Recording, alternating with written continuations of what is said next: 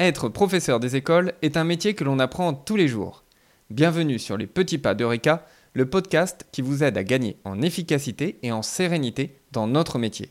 Je m'appelle Emmanuel, je suis professeur des écoles et le créateur d'Effet Eureka. Dans le premier épisode, je vous ai partagé tous mes doutes de professeur débutant. Aujourd'hui, je vais vous raconter comment une rencontre a complètement transformé ma pratique de classe. Commençons par un petit retour en arrière. Souvenez-vous, nous sommes en avril 2020.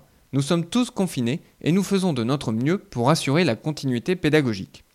De mon côté, je prépare pour mes élèves de CP des vidéos basées sur la méthode de lecture Piloti que je partage sur YouTube.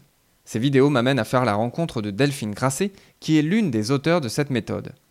Dès notre première rencontre, je lui partage mes doutes, mes questionnements sur ma pratique, mon envie de faire mieux pour aider mes élèves à progresser. Delphine me partage son parcours, elle est enseignante en CP depuis plus de 25 ans. Elle a accompagné des dizaines de professeurs en tant que formatrice. C'est assez étonnant, mais dès notre premier échange au téléphone, j'ai le sentiment que j'ai enfin trouvé la personne qui va pouvoir m'aider à gagner en efficacité et en sérénité dans ma pratique. Petite parenthèse, depuis notre première rencontre, Delphine et moi avons beaucoup travaillé ensemble et nous vous proposons de nombreuses ressources sur le site d'Effet. Delphine et moi avons des expériences et un parcours très différents. Delphine travaille dans le public et moi dans le privé.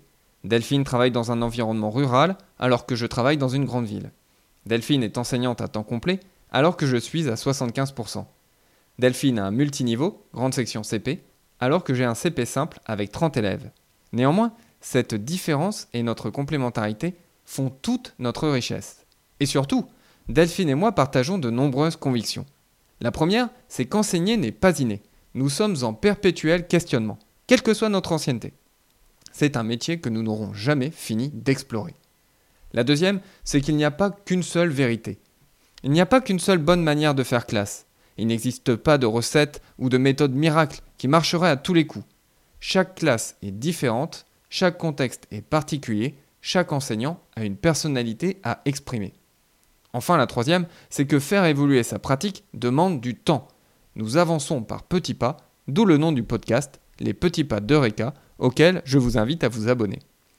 Maintenant que vous avez découvert dans le premier épisode les interrogations et mes doutes à l'origine d'Effet Eureka, que vous connaissez les convictions qui nous animent, il est temps d'entrer dans le vif du sujet.